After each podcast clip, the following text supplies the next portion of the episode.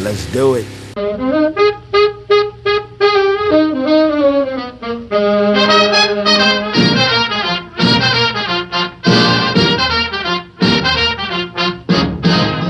Good morning and welcome to the Automotive Hour. I'm your host, Louis Alvazan, with Mr. Brian Terry in the co pilot seat. Hey, between the two of us, I bet you we can answer almost any question you got for us. That's it. That's right now's the perfect time to Of call course, too. You did notice I put that little almost in there. Almost, huh? Little, little disclaimer. That's right.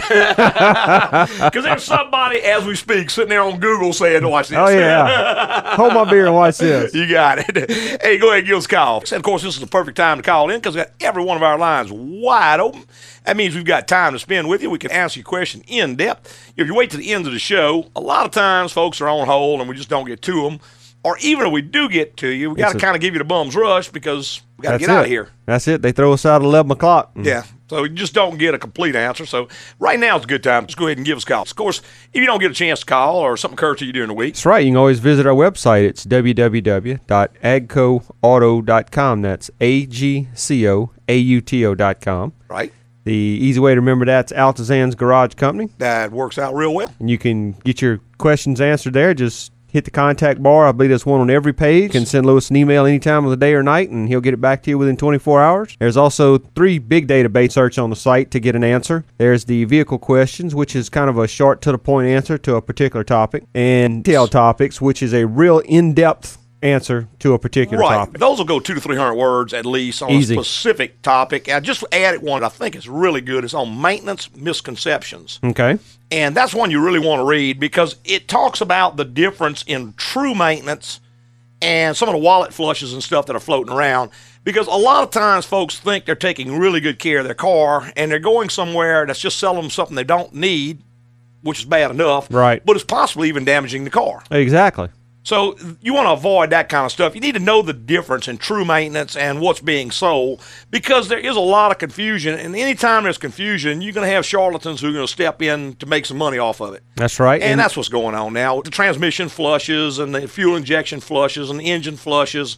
Uh, basically, you add the word flush to the end of it and just add the word wallet in front of it there you go. and you got a truer answer. But that's one. Another one that's in there on do you really need a wheel alignment? Because as you know very Right. well, many, many, many times people come in for a wheel alignment, they got a bad tire or some other problem. We had a gentleman come in Friday. Mm-hmm. Truck was pulling to the left real hard, and he wanted an alignment on it.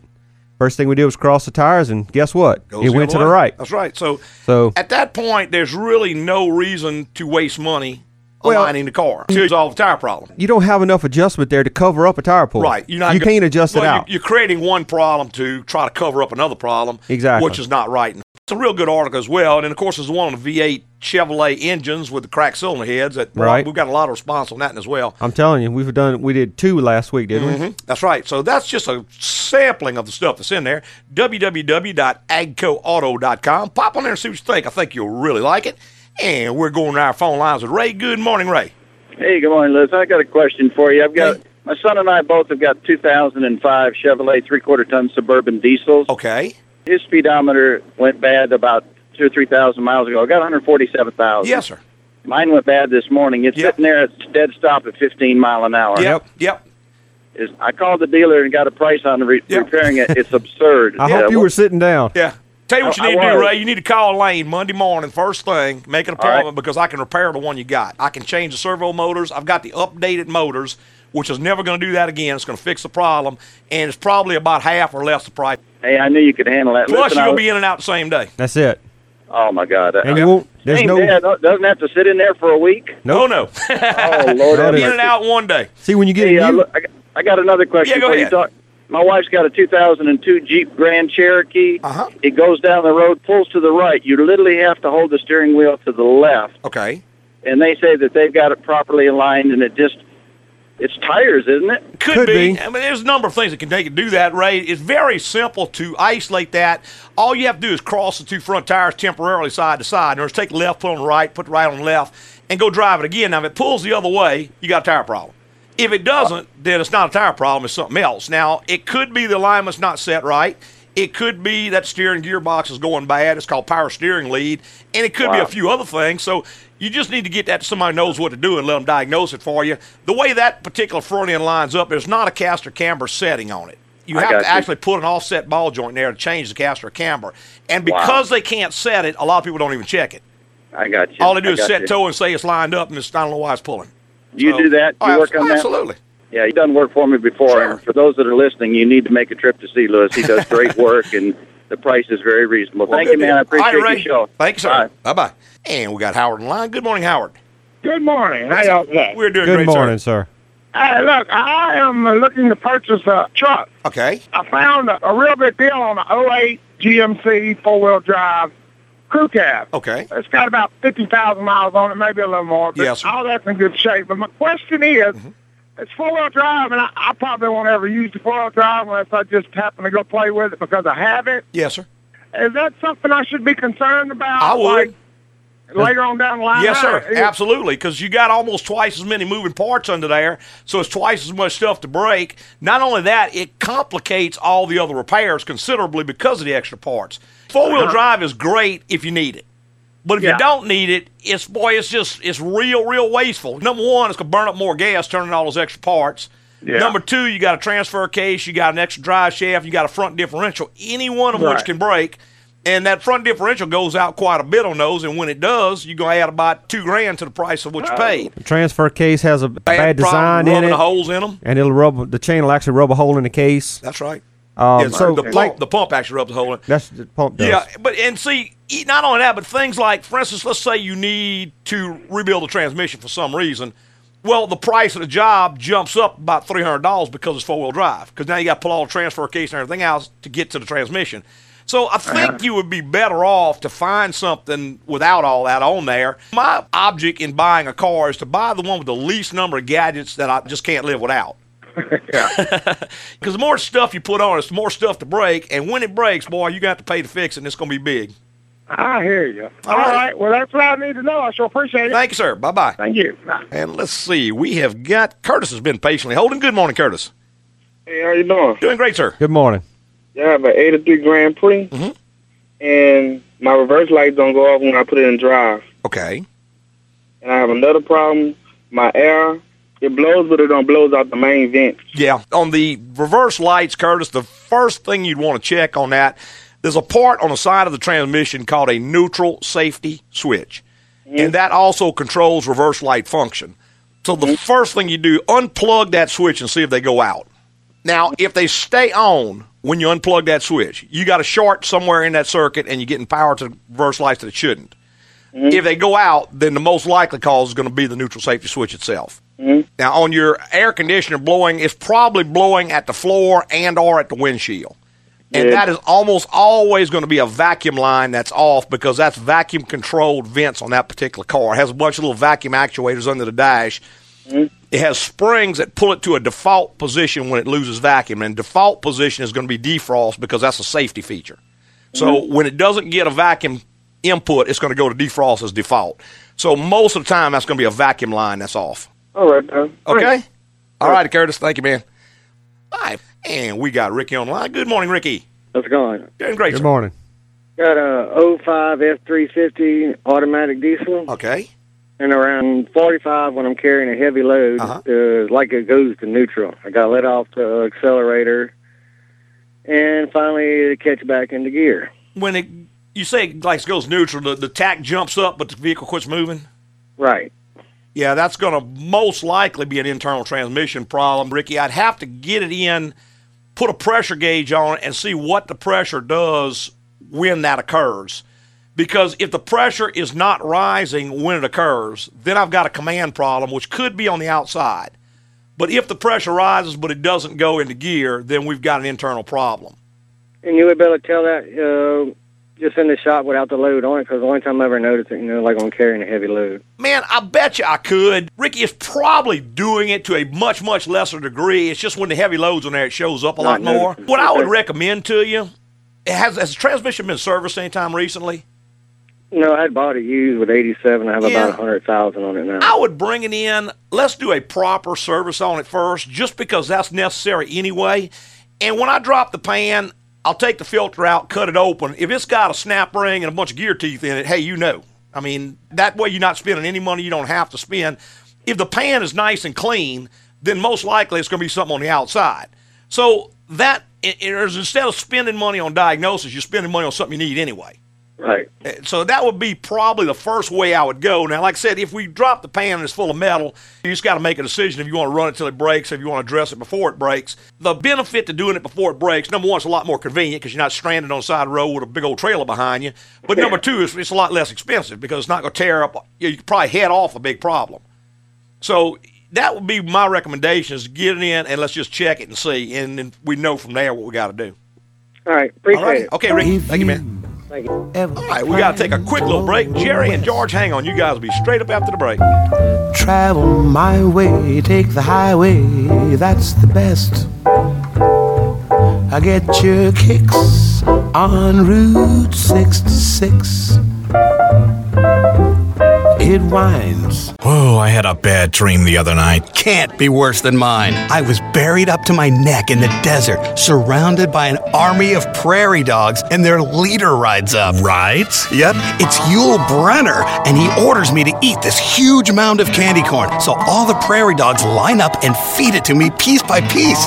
I'll never look at that Halloween confectionery the same again. Uh, What about you? Well, I dreamed I forgot to schedule my annual general inspection at AGCO, and my car left me stranded on I 10. Now that's scary. AGCO Automotive is here with the best way to keep up with car maintenance. Get our annual general inspection. You pick the month, we check out your vehicle and recommend any maintenance you may need, which can save you costly repairs down the road. That was a freaky dream. Were you on medication, or did you eat anything strange? Uh, yeah, I actually ate a whole bag of candy corn left over from Halloween t- 2014. oh. Schedule your general inspection today at AGCO Automotive. AGCO, it's the place to go.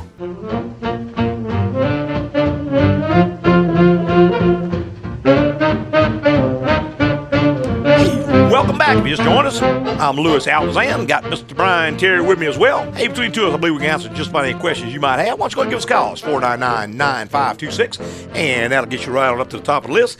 We've got George been patiently holding. Good morning, George. Good morning, sir. Yes, sir. I've got a 2006 Kia Sorento, Okay. which is a rear-wheel drive vehicle. Okay. In the owner's manual, it gives the service interval of only 20,000 miles on draining that differential fluid, Okay. which seems to be awfully short time to me. But I've been doing that, uh, but for about the last couple of three weeks, I've Mm. been hearing that rear end thump when I take my foot off the brake. Uh, What Yeah. have I got going on? They probably are having some trouble with that, George. Normally, when you see them recommend a low, low change interval like that, it's because they're having a known problem with the differential. And what that problem is, I'm not that sure. of. We work on a few Kias, but not a lot of them. Sometimes they have a metallurgy problem where it didn't harden the gears enough or something like that. Ford had that same problem. They were wearing out gears right and left. They never recalled it, but it did lower the price on a gear set pretty significantly to help people address that problem. That would be fairly easy, I guess, to isolate because what you can do is jack it up and just grab the pinion shaft with your hand and turn it back and forth and see if there's a lot of slack there before it's engaging. If it is, then you're in the rear differential. If it's not, you could have a U joint or something that's going bad because it's going to give you the identical same symptom. And of course, it's a lot less expensive to address. So you just want to see what it is. I've even seen a broken transmission mount give a very similar s- type of a thing. Well, I, I did notice that for 2011, they've reconfigured the vehicle to where it's not front wheel drive. So it sort of gives me pause, but I, I appreciate that. I'll do that. Mm-hmm. Yeah. I'll, I'll jack it up and Yeah, try and and just see- just grab the see how pinion much life shaft I and got. turn it, and it should be a negligible amount of movement in there. There will be some, but it should be very very slight. If you can turn it, say three eighths of an inch to a half an inch before the axle start turning, you got a problem in the differential. Uh, Well, one of the things that made me buy the vehicle was that hundred, you know, hundred thousand mile Yes, sir. Mm-hmm. drivetrain warranty. So I'm still well within that. I'm Okay. just pushing fifty thousand miles. On Yeah, it. So I well, guess check it would with them be and a- see if that's covered because I would think. I mean, that's part of the drivetrain, definitely. Thank you a lot. All right, George. Bye bye. And we got Jerry online. Good morning, Jerry. Lewis, I got an 04 Mazda pickup. Uh huh. I've been using mobile oil in it. Okay. The other day I went to change my oil and they put Casper in there. Castor oil, yes, sir. I got 20,000 miles on it. Will that give me any trouble? Well, it can, Jerry. I don't like changing all brands because even though every oil, every major brand of oil is good, they're not all compatible. The additives in them are different. I think what I would do is go back and say, hey guys, look, you know, I've been putting mobile in here. I really want mobile put back in it and get them to swap it out again. They don't have to change the filter and all, but they can just, you know, drain all out and put the right oil back in it. It may get by with it and it may not. I just, I've seen people do it and get by, and I've seen people do it and it starts burning oil after that. So I would go and get it out of there and put the right oil back in it just as quick as you can, just to avoid problem. I mean, even if you had to pay for four quarts of oil or five quarts of oil, I mean that's nothing compared to a engine that starts burning oil. All right, I'll go by that and check with them. Yeah, I would just talk with him, say, look, man, you know, I put the wrong oil in here. I- I know you say it's okay, but I just don't feel comfortable with it. Go ahead and drain that out and put the right oil. And like I said, they can take the filter off, drain the filter, put it back on because the filter's not going to be dirty. And just go ahead and refill it with the proper oil. Okay, now I have manual uh, windows.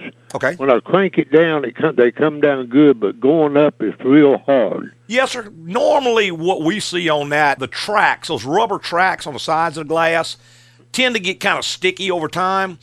A lot of times, what you can do is just take something like some alcohol and a towel and clean those rubber tracks real good. And if you really want to hedge your bet, go to a parts store and get some clear, dry silicone spray and just spray a little bit of that on there, and man, they'll zip up and down free as a breeze. All right, but I need to get that oil out of there, huh? I would, yes, sir. It just it's not worth the risk. I mean, you might get by with it for one change, but I, it's not worth the risk to me. I did that myself inadvertently on old '71 Toyota I had. That thing didn't burn a drop of oil, and I accidentally changed the oil types on it. And man, that it started burning about two quarts between a change after that, and it took me quite a while of going back to the other oil to have- get it to stop doing it. Okay, well, thank you, sir. All righty, man. Bye bye. You want to be part of the automotive hour? We'd love to have you. That's one of those phenomenons that I've never really been able to explain. And I've even talked to some of the guys that work out at the refinery at Exxon, and even they can't give you a logical explanation for it, except that he said they are not compatible. And Right. so I don't know if it has to do with the seal on the rings or what it actually have to do with. And if it hadn't happened to me personally, I probably wouldn't be so adamant about it. But I had a little Toyota and I'd always run Havlin oil in it. Right. And I switched over to Quaker State just for one change. And man, it immediately just used a considerable amount of oil. Like I said about two quarts and 3,000 miles. And it had never done that before. So I switched back to my Haviland and it continued to use oil for a pretty good period of time. It took about a year. It slowly diminished and then Right. went back to not using oil again. So that's strange. Yeah, it really is. It's, it's one of those inexplicable things. You know, You- there's no logical explanation for it, or it probably is an explanation. We just, Just don't haven't found understand. it yet. Yeah, and like Einstein said, everybody's knowledge is incomplete. no matter who you are, no matter how much you know, everybody's knowledge is incomplete. That's it. Is what his cases there. and we got Bobby's been patiently holding. Good morning, Bobby.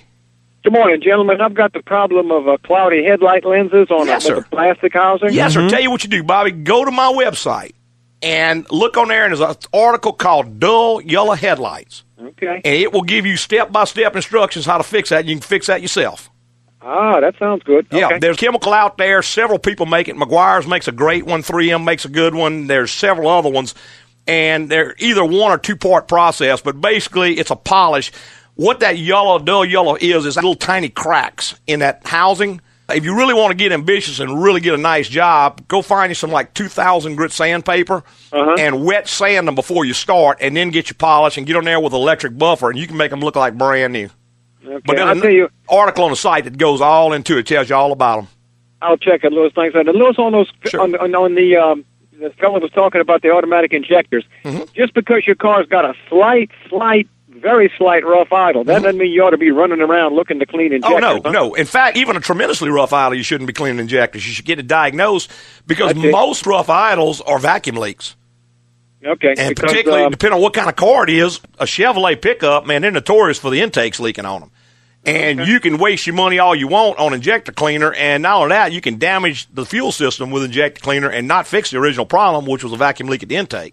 So like yeah, I said, I, I've learned a lot of great things listening to your program, and not, don't guess and keep throwing parts. It's No, the first no. one. So. just too expensive. It just costs yeah, too much.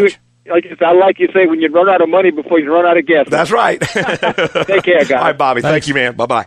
On our first call, we were talking about those General Motors Dash Right. clusters, and that's very, very prevalent on the pickups, the Suburbans, the Avalanches, the Tahoes, but it also affects the Impalas and basically all the cars in the GM line, and even some cars out of the GM line use those same little servo motors or stepper motors.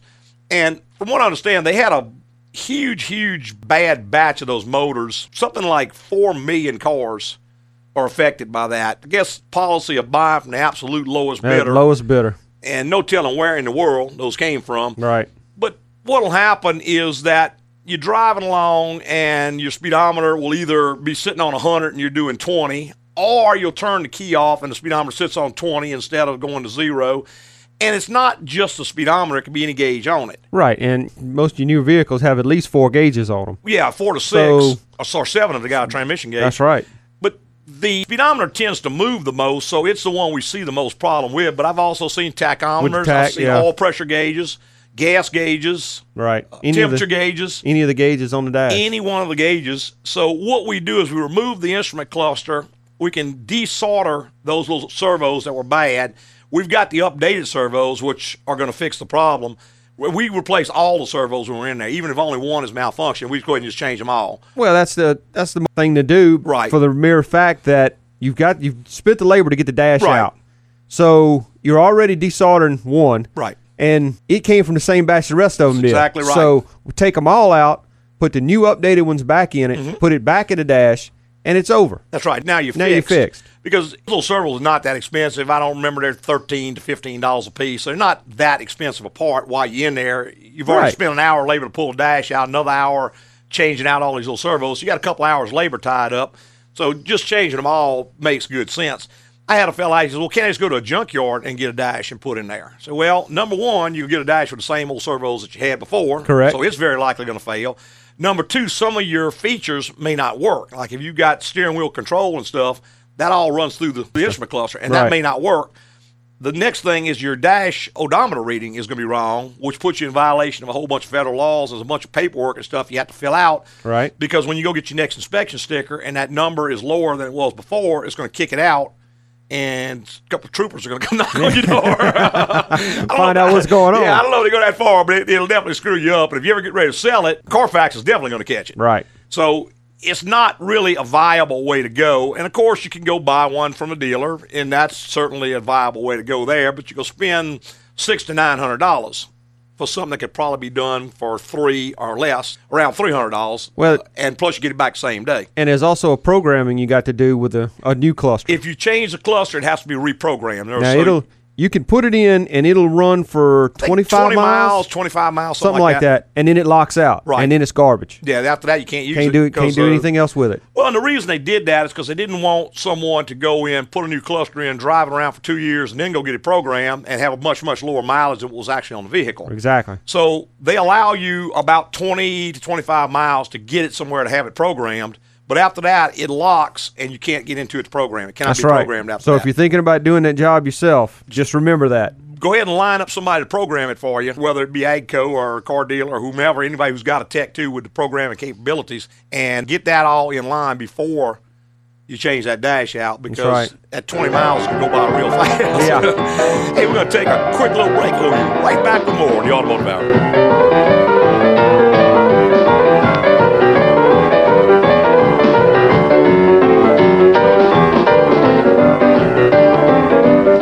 Phew. I had a bad dream last night. Girl, me too. I was out on a date with Matthew McConaughey. Well, that doesn't sound too bad. But literally, all he could say was, all right, all right, all right. Still, it's in auto tune. All right, all right, all right. All right, all right, all right. Over and over and over. Oh, it was a nightmare. What about you? I dreamed I forgot to schedule my annual general inspection at AGCO, which cost me thousands in repair. Now that's scary. AGCO Automotive's general inspection is the best way to make sure your car performs at its peak and you're not surprised by any major repairs. Bring your vehicle in once a year and we'll recommend any maintenance. We can even help decide if it's worth fixing or time for you to purchase another. My dream was scary, but yours was uh, all wrong, all wrong, all wrong. okay, are you finished now? Schedule your general inspection today at AGCO Automotive. AGCO, it's the place to go.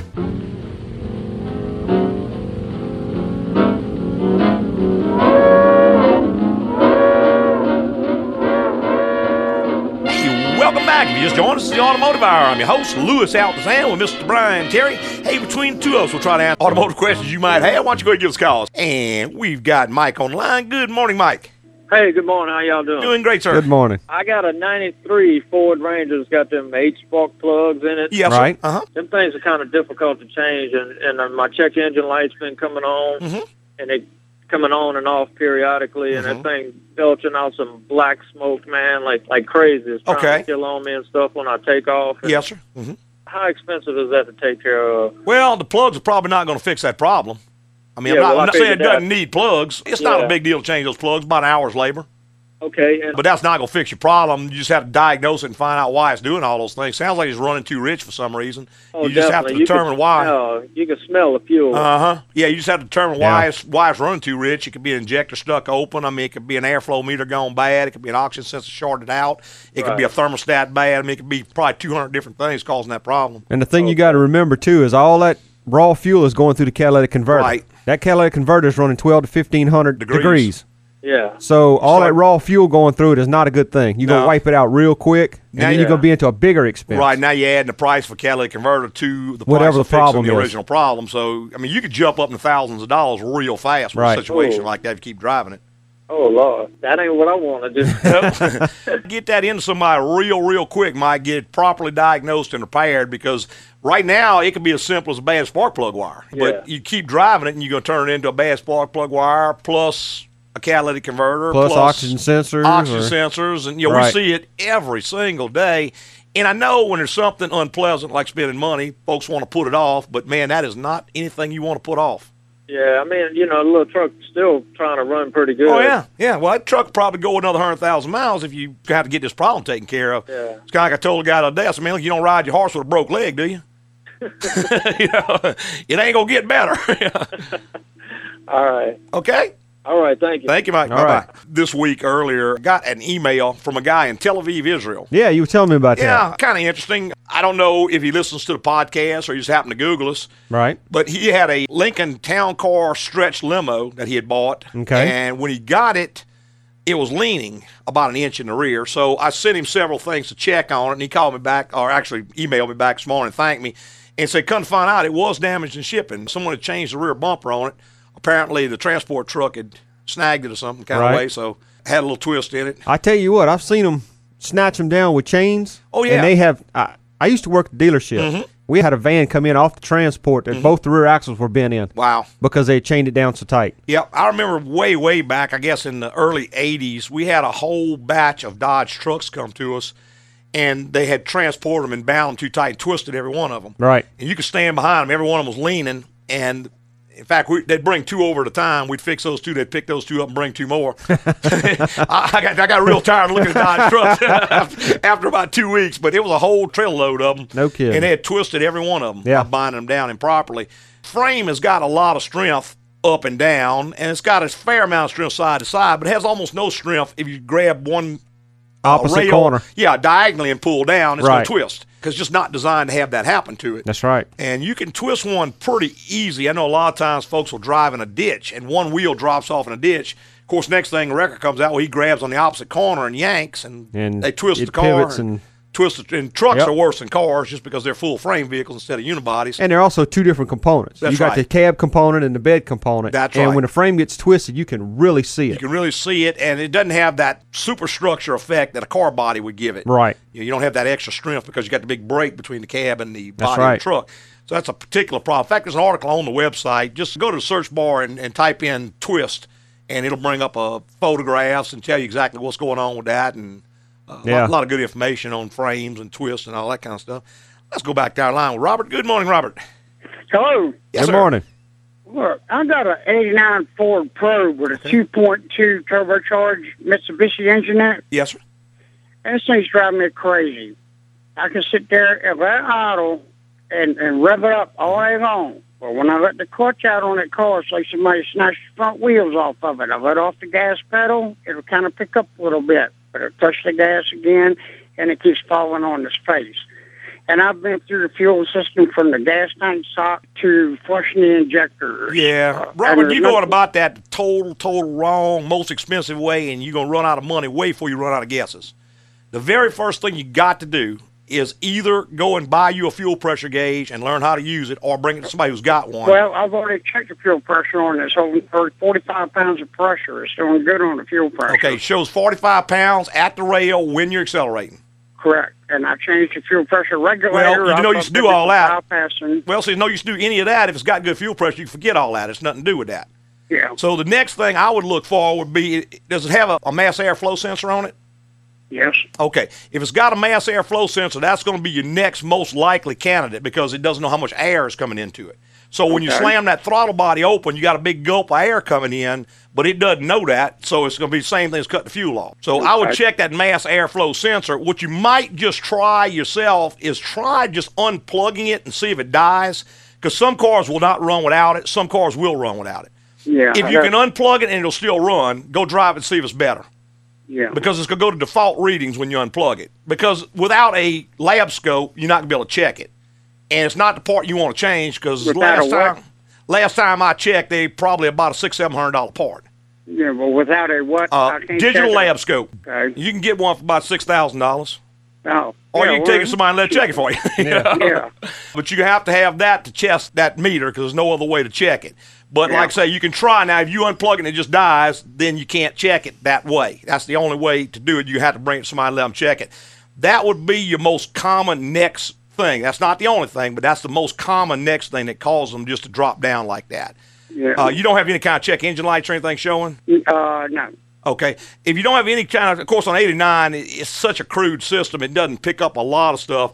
You can Yeah, Oh. even have. uh, OBD one sensor. Yeah, that's even before OBD one. That's that's just an old. I think it was like EEC three or EEC two or something like that. They called it. Even a bad oxygen sensor can cause that kind of thing. But again, without some test equipment to know, you, you can't just start throwing parts at it because man, you gonna run out of money before you run out of parts to change. I'm already doing that. Oh yeah, absolutely. I mean, it's just one of them deals where if you got equipment to test it, you can electronically eliminate all these possibilities instead of throwing five six hundred dollar parts at it. And you may be pulling off good parts and putting Uh-huh. Right. parts back on that aren't as good as the ones you just took off. Yeah, we see and that. creating another problem. We see that every day where a guy will go in and he'll take one part off, he buys another part which is defective, puts it on, now he's created another problem. Then he stumbles upon the original problem, but it still don't run because he's made another problem. So then he goes off on a tangent, spending thousands of dollars on other junk he doesn't need, and you know, he brings it in, and it was the part he put on that caused the whole thing. So it's just, man, you shooting blind. You know, you, you got to get it to someone, let them test this thing for you.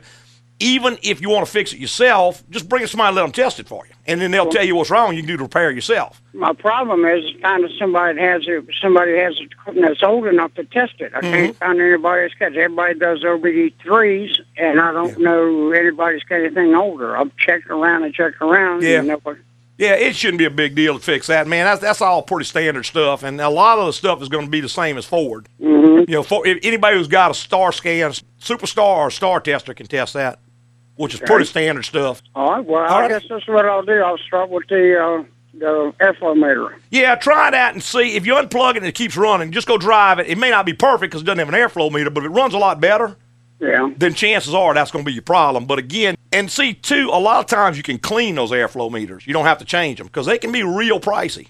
Yeah, I some know of, they some of get those things dirty, six seven man. hundred dollars. Yeah. There is a special cleaner out there to clean them. You got to be very very careful because you can damage it by cleaning it wrong. But you can sometimes clean them and make them work just right. All right. All right. Well, I appreciate the information. Okay, Robert. Thank you. Bye bye. And we got Paul online. Good morning, Paul. Good morning. Good morning.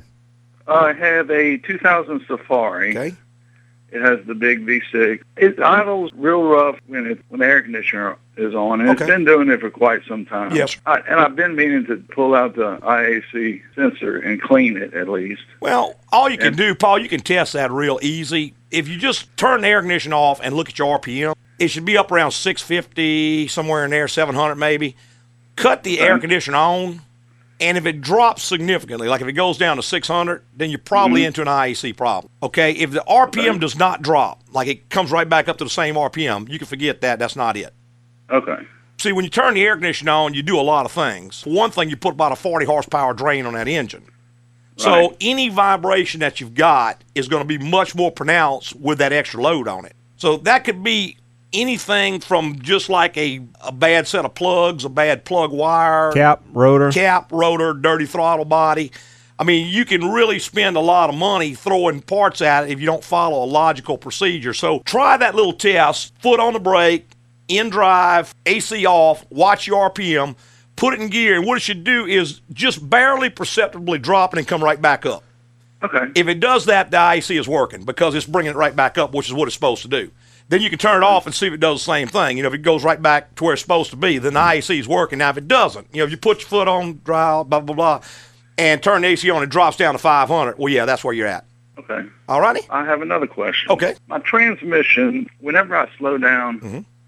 almost to, to a dead stop, it, it acts like it's not really a lurch, but something's catching up and I hear a thump. Is the thump like after you've stopped, or is it as it's coming to a stop? No, as I'm coming to a stop. Go on my website and look on the detailed topics and look up GM drive shaft clunk and read that article and see if that sounds like what it's doing because that sounds almost like it knows we're notorious for that problem. A lot of times that's as simple as pulling drive shaft out and lubing the splines on it. That will All give you a right. distinct clunk. Sometimes it's after stop, and sometimes it's when you come into a stop. Just depends on where it binds at. But certainly that's something you can do yourself very inexpensively and has a high probability of fixing it. Now, if that doesn't fix it, we could be into something like a pressure regulator that's sticking and it's got too much line pressure, so it's slamming when it's downshifting. But again, all that's going to kind of be out of your realm to do anything with. All right. All righty? Sounds good. Okay, I want to man. make one more comment Sure, go about ahead. your show. Go ahead. It, it sounds great in HD. There you go. I appreciate you. Thank you. All right. Thank, Thank you, Paul. Bye bye. All right, we're going to take one more little break and we'll be right back.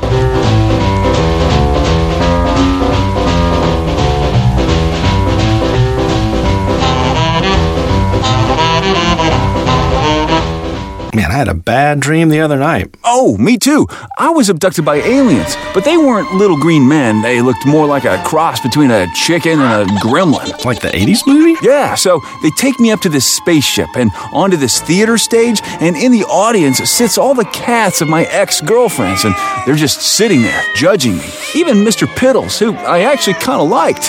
Oh, uh, what was your dream? I dreamed I forgot to schedule my annual general inspection at AGCO and my car broke down. Now that's scary. Hey, at AGCO Automotive, we know it's hard to keep up with maintenance. What do I do at 15,000 miles? What do I do at 75? We recommend an annual general inspection. Just pick a month and bring in the vehicle. We'll give it the once over and can recommend any maintenance you may need before something causes bigger problems down the road. So, did they take you to their leader? No, they made me watch a cat video reenactment of Steel Magnolias. It was horrible. Schedule your general inspection today at AGCO Automotive. AGCO, it's the place to go.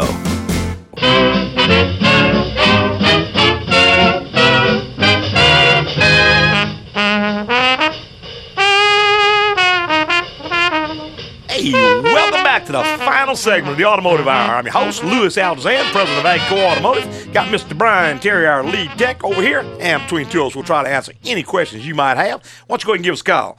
And we got Bob online. Good morning, Bob. Good morning. Good morning. Let me tell you the problem. I've got a 2010 Jeep Wrangler. Mm-hmm. Okay. And it was popping out of first gear, and every time it pops out, you wonder if you've been hitting a rear end collision. It shakes so so hard. Let me ask that's a manual transmission, Bob? Manual transmission, six speed. Okay. Now the dealer has fixed it, but I'm worried about metal fatigue after this has happened uh, be- between the time I got it and the time the dealer fixed it. Yeah, how did he fix it? Bob, he just went into the transmission, changed parts, or he- Th- They apparently have a kit for Okay. it. It's apparently a recognized problem. Yeah. And they fixed it, but I'm just wondering if all the popping out, and as I say, each time it's Yeah. pretty violent. Oh yeah, yeah, and there's a bunch of little gear teeth in there with a slider sleeve, and has two brass rings that hold all that in place. And if they're weak, what happens when you apply power? It pops out, and it kind of gnarls up the edge of that slider sleeve and the edge of that gear tooth. Now, if they change the gear and they change the slider sleeve as well as the dogs or whatever hold it in, I'd feel pretty comfortable. But if they just put stronger springs in it or something, I'd kind of be with you on that. No, uh, they apparently did a fairly extensive job. Well, I'd want to see what was done, and I mean, you're entitled to that information. You want to know what parts were changed. If it was a first gear problem and they changed the first gear and they changed the slider sleeve on first gear, then I think you're going to be real good because that's the two parts that are engaged at that time. Everything else is more or less just floating around and it wouldn't be affected by it. So I would want to know what parts were changed. all right. All well, righty. I'll ask my dealer. Okay, man. Thank you. Thank you, Bob. Bye bye. We've still got a few minutes. We'll be glad to answer any questions you might have. Why don't you go ahead and give us a call? And we'll put you up there at the top of the list. And that was a, a perfect example of new car equals still equals problems. Yeah, we talk about that a lot, but the new, new oh cars, I'm talking the 08s, 09s, the 10s, we see so many problems like this. Yeah. because every one of those guys is buying the cheapest junk they can from the cheapest vendor they can find. Putting it together and, and hoping for the best. Well, all you got to do is come in the shop and see how many new cars we've got sitting up on those racks Yeah. just out of factory warranty. And of course, they'll tell you, oh man, you got a 100,000 mile warranty. Yeah, except that, you know, it only covers the engine block, and then it's not covered if it's an internal failure. It causes failure, and if it freezes, it's not covered because you abused it. And, you Yeah, know, if, that's if they it. all do it, well, then it's a defect, and so it's not covered either. so, So you got to redefine print. yeah, I mean, those warranties, particularly the extended warranty. Right. And that's all you get. And you know, those, oh, we're going to put a lifetime warranty, absolutely free. When you hear the word absolutely free, It's costing you somewhere. run like the devil. It's going to cost you 10 times That's more right. than you could ever imagine. Gonna cost you somewhere. Nothing is ever free. It's added back in there somewhere. And basically, all you're doing is dealing with an extended warranty. That's it. Even though it's sold as part of the car and what have you, it's nothing more than extended warranty tacking on there. But I'll tell you, if you, you cannot turn the radio or the television on without hearing 10,000 new car ads. Oh yeah. Every time you turn it on. And there's a reason why they advertise, advertise, advertise, advertise. Number one, they make 'Cause a they're lot of not- money on it, but number two, they're not selling any cars. Exactly. And instead of building a better product that holds up longer, Yeah. that's going to cost people less money. What they do is put the cheapest content they can possibly put into them, and then offer you a big discount. And that's what people buy. Well, that's- oh, this is it's- a thirty thousand dollar car. We're going to knock ten thousand dollars price. Yeah. Oh boy. Well, if you could have knocked ten thousand off the price now, why didn't you do it then? Well, they cut fifteen thousand dollars of content out of the vehicle. Exactly. yeah, it's like that new GM commercial. Hey, Right. it- It's like a kick in the face every time it comes on. Oh yeah, yeah. I mean, the guys who see this on a daily basis, man, it's like, whoa, Yeah. Y'all ain't. How do they get by with exactly. this? you know? Uh, and of course, the average person doesn't see it on a daily basis, so they're a lot more susceptible to it. That's Obviously, they wouldn't keep doing it if it didn't work. Yeah, it's it's working. It's working, but you know, boy, there is a price to pay. Oh, I'm that's just saying, it. be very, very cautious. I would That's be, it. be very, very leery, and I would try to keep the car I've got as long as I possibly can. Eventually, I'm hoping this will work out. Yeah. like- Hopefully they'll go back to building a Wake decent me up when product. this is over. but who knows? Let's go back to the phone lines. We got Gregory online. Good morning, Gregory. Good morning. How you doing this morning? Doing great, Good morning. sir. Good. I got an 04 Monte Carlo SS Intimidator. Okay. And the service traction system light just stays on forever. Yeah. I can back, yeah, I can back out the driveway and just turn the wheel, and it says traction active. Yeah. What that is, that's part of the anti-lock brake system. It's an electronic system that detects when the wheels start to spin or slip, and it's supposed to counteract that. It's one of those things, Gregory, in my opinion, is an absolutely n- useless feature because nobody even knows it's on there for the most part until the light pops on and it costs you a grand to fix it. We can go in with a scan tool and check it and find out why it's on. There's probably a hundred different things that can make it come on anything Mm-hmm. from a wheel speed sensor that's bad, the harness going to the sensor, it's got a bad connection. GM's had a lot of trouble with that. It could be the failed valve that controls it. There's That- lots and lots and lots of stuff that can cause it. That one also has the module like the stru- like the pickup trucks Right. do, doesn't it? I think it does. That- yeah, that the always little goes module out? on the frame rail, and it's Yeah. part of that. So it could be that module has failed on it. It's just one of those features they throw on there, and you don't have any choice. And of course, when the light pops on, it's in your face, and you, you almost got to do something about it. But the way that it has to be addressed is you got to bring it. Okay, Yeah, I'm sorry about that. Yeah, no problem. bring it in, and we put a Tech 2 on it. We can read the module, find the code, and then you have to do a little research, and you can find out what it is. Sometimes it's not too big. Wheel speed sensor is not a real big deal. And a harness on the wheel speed sensor is not a real big deal, but if it gets into the module, that's probably eleven, twelve hundred bucks Wow. for something that you Can ain't give never me- used anyway. I hear you. Uh, Can you give me the address of your shop so I can Go get to in our touch go to with our you? website. It's www.agcoauto.com, agcoauto.com. and It's got a map in there from anywhere in the world. All right. Thank you very much. All right, Gregory, thank you, man. Bye bye. Okay, bye bye. I think we got time for a few more calls. We're going to talk to Chris. Good morning, Chris. Hey, how you doing today? Doing great, sir. Look, I got a uh, 99 Toyota Tacoma, Mm-hmm. and when I brake, when I come to a complete stop, Mm-hmm. it's like the axle or the drive shaft is getting bonded up. When I let my foot off of the brake, Uh-huh. yes, sir. It kind of it's like something's just dropping out like, a shit. Like a clunk, like somebody kind of bunches Correct. from the back. Yeah, that's the Correct. same problem we talked to the other guy about. General Motors has that problem real bad. Toyota's also got it, but the thing about Toyota is they put a grease fitting on that shaft. Nobody ever sees it, so nobody ever greases it. But what you need to do is get under the truck, and if it's got a two piece shaft, it'll be in the, the back section where that yoke slides into the cross member part and the spline is. Get in there with some synthetic grease and a grease gun and grease the devil out of it and see if it goes away. Okay, because I couldn't see any grease fitting. Yeah, you know. there's generally one on there unless it's been knocked off over the years or whatever. If it doesn't have one, you can always take it apart and manually grease it. Again, go to my website and just go to the search bar and type in drive shaft plunk, and it'll bring up an article, show you how to do it and all about One- it, what it is, and everything I else. Mm-hmm. say one thing you want to do though, if you take that drive shaft apart, mark it before you take it Yeah, apart. mark two Definitely halves. put it back together in the correct phase. Right, those splines are timed to each other, and if you pull it out and turn it quarter turn, put it back on, you have a vibration you can't get rid of. That's right. One more quick question: Is that drive shaft supposed to, if I push it up and down, is it supposed to move in that Yeah, actual yeah. bearing? There'll be some movement there. Yes, sir. It's mounted in last- rubber. Last question. I need a good tune-up on my Toyota. Can I take it a Bob's? Yeah, yeah. I mean, any good competent shop can do that. Now, you want to make sure they use Toyota parts. For instance, if you come to Agco, we're going to get the original Toyota parts and put on it, which are no more expensive than any other parts and they're ten times better. What I would do is just go to you know, whoever you choose. Just make sure they're going to use the original equipment parts and not a bunch of white box junk. In fact, again, go to my website on the first page, and there's an article called "Selecting a Great Shop."